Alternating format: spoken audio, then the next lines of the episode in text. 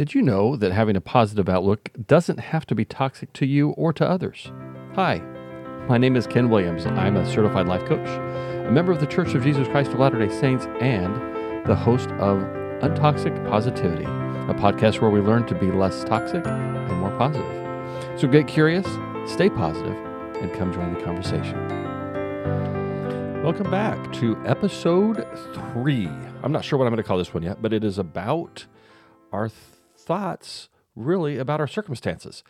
And um, I want to share a couple things that I've that I've learned as I have started this um, there's coaching journey, where I have had an opportunity to coach other people as well as be a recipient of coaching. I've shared some of those stories in earlier episodes, and I'm going to dig a little bit deeper into it.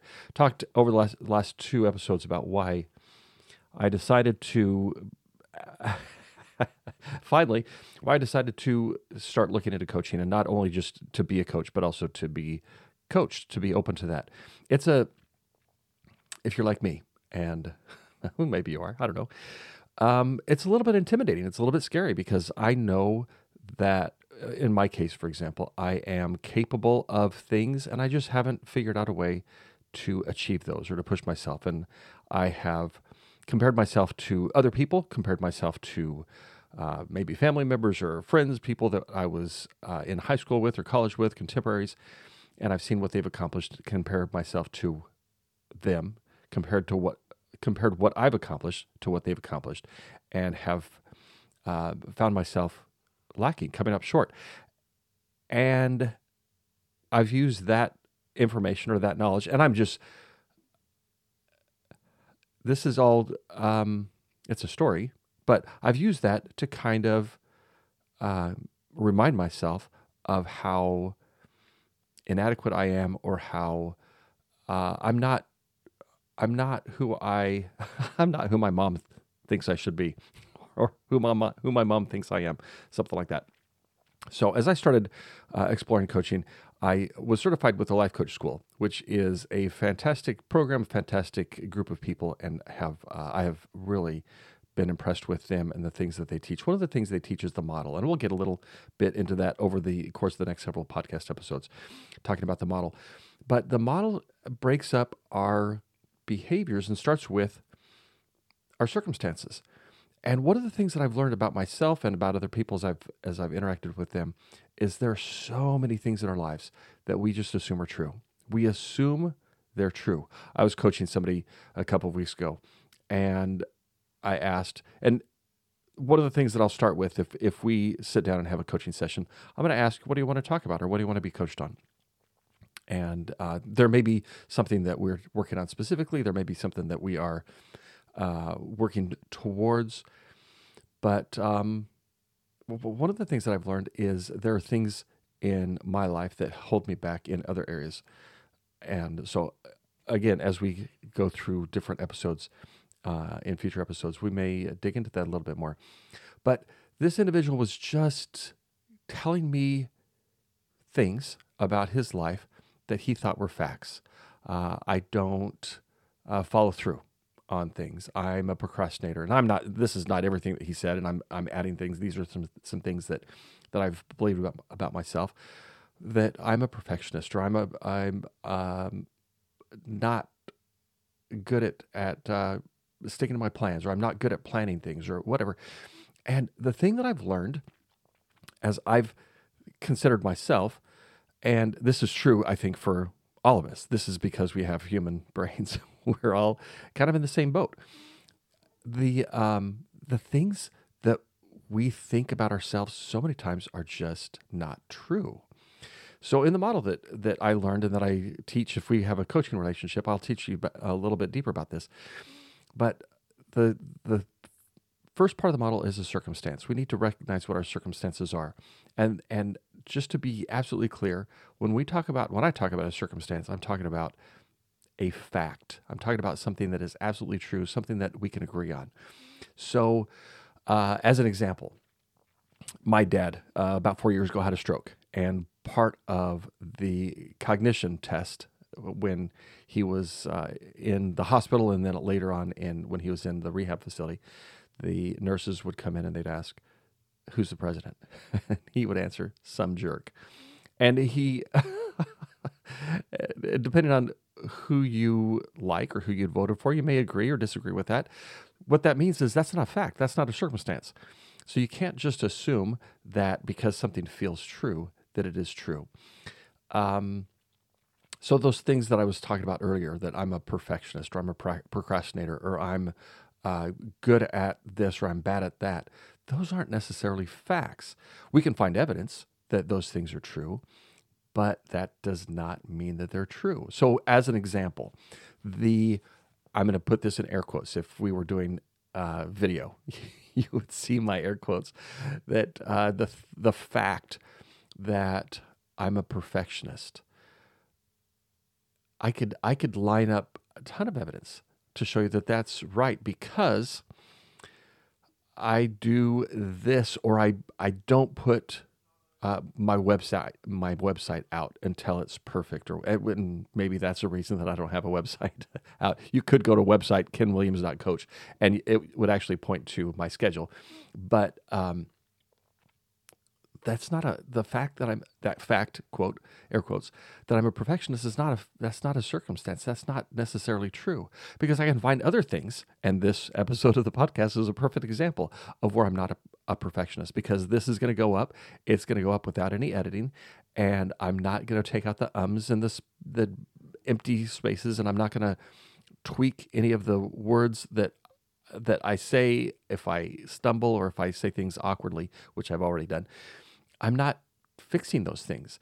And so I can start to build evidence that I'm not a perfectionist. Some other things I shared in uh, earlier episodes about the the experience that I had as people would talk about my hair, and um, not that I want to keep bringing that up, but I believed it so deeply. But it's not a circumstance. The the fact, quote unquote, the air quote fact that my hair was horrible is not a circumstance. That's not something that everybody would necessarily agree on. And the fact that I had somebody who had hair envy is a perfect uh, example of that. The fact that uh, uh, if I if I had this belief, this thought that I don't follow through on my commitments, there is evidence, of course, that I could find that uh, that proves that, but I could absolutely find evidence that disproves that as well. And so this person that I was coaching, uh, I happen to know that he made a commitment that he followed through on. And so um, that's one of the things that I want to offer to you is as you're thinking things, recognize that those things that you're thinking are not necessarily facts. They're not necessarily true. So some things that uh, I find myself thinking on a pretty regular basis. I have five kids. I have two at home. And if people ask me how my family's doing, something that is really easy for me to say is, oh, my kids wear me out. Or if people ask my, about my job, I work uh, part time as a coach, but full time as a, uh, a manager at FedEx. And I work nights. And so if they ask me about my job, it is really easy for me to say, oh, I'm so sleep deprived. Those are not facts those are not things that everybody would necessarily agree on. They're not circumstances, they're thoughts. They're thoughts that I'm having about my circumstance. So, about my kids, I have two kids at home. That's a circumstance. You could come into my home, you could see that I have two kids living here. That's a circumstance and there's are some behaviors things that they say or do and then there are my reactions to them but what they say and do are the circumstances the the quote fact that they weigh, weigh they wear me out. That's not a circumstance. That's not a that's not a fact. That's not something that is is verifiably true. The again quote unquote fact that i'm sleep deprived is that's just a thought. Uh, most days, I'm getting six to eight hours of sleep, just like I would if I worked a normal, a traditional um, nine to five daytime job. Uh, going to bed at midnight, waking up at six, maybe 7 a.m. so this this thought that I'm sleep deprived is just a thought. It's not a fact. Uh, some other thoughts that I have had in the past or that you may have had are I hate my job. That's or or my job my job stinks or my boss is out to get me or th- things like that. You can build evidence that those things are true, but those things are not necessarily true. So just think about what change could be possible if the things that you think are true aren't true. What if you're wrong about something? And I'll tell you some of the things that I used to think were true about me when I started to consider the fact that I might not be right about those things.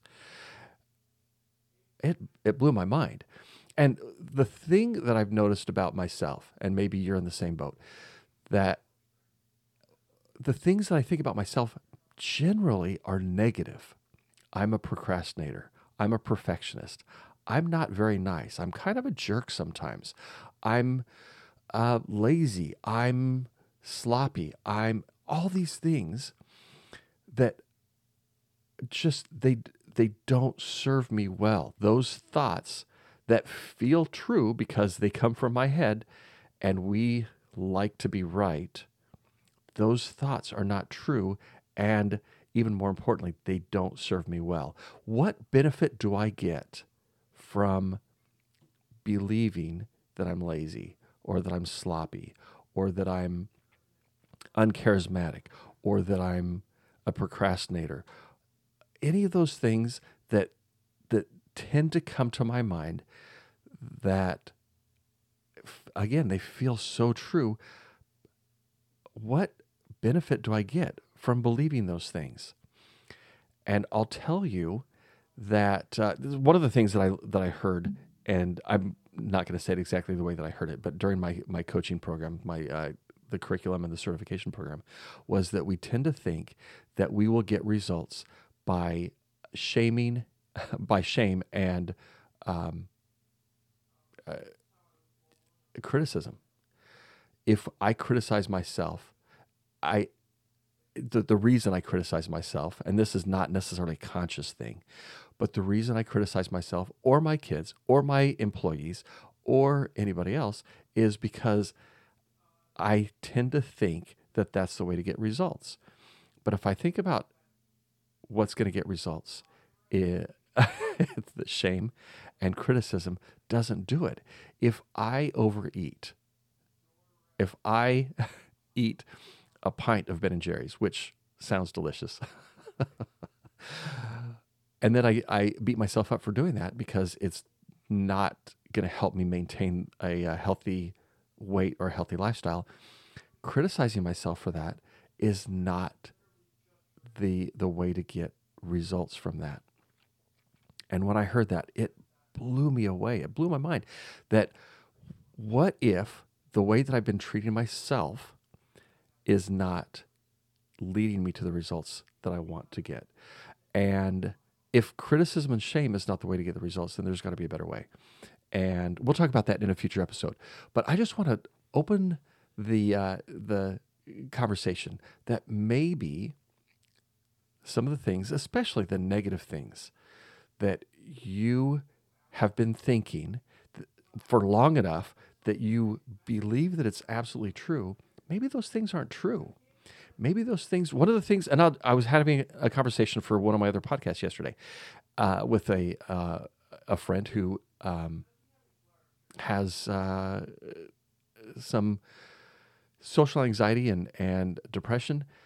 And I let her know I've I experienced that experienced some of those same feelings as I was growing up, social anxiety, and the evidence, the evidence of that is so incredibly compelling that I would be, as an example, I would go visit uh, cousins, people that I was related to, people that I knew well, and the social anxiety that I felt, even going into their homes and re uh, restarting that that friendship, that relationship, was really uncomfortable. It was really a challenge.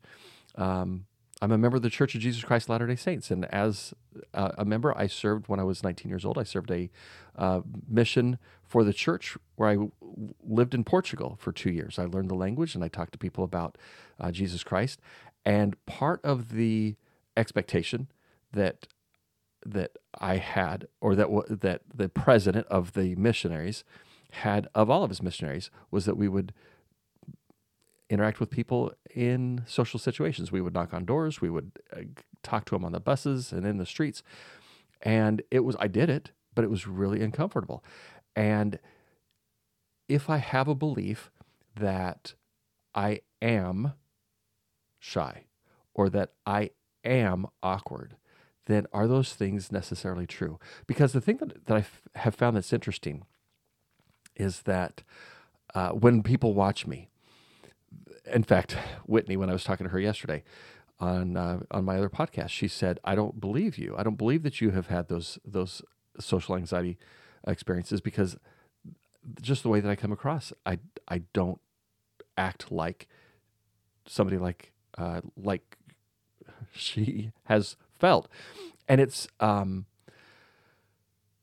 uh, that has come with a lot of uh, a lot of practice and and some coaching has has helped with that as well where I've realized that what I believe and what other people experience about me specifically aren't necessarily the same thing.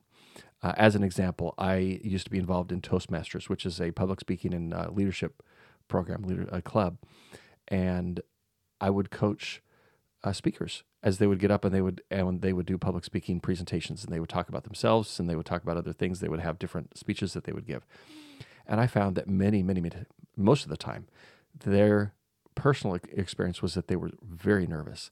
And my experience as I would watch them is that they weren't. They did not come across as nervous. And so the thing that was interesting to me is that, that as I have talked to other people about the things that that they see with me or that they experience with me, it's so different than what's going on in my head. And so what if I'm wrong? What if I'm wrong? And what if they're right? And just that question has opened up so many possibilities for me. What if I'm wrong and what if they're right? If I'm wrong, then the thoughts that I've had in my head that have felt like circumstances aren't. And that opens up some amazing, amazing possibilities.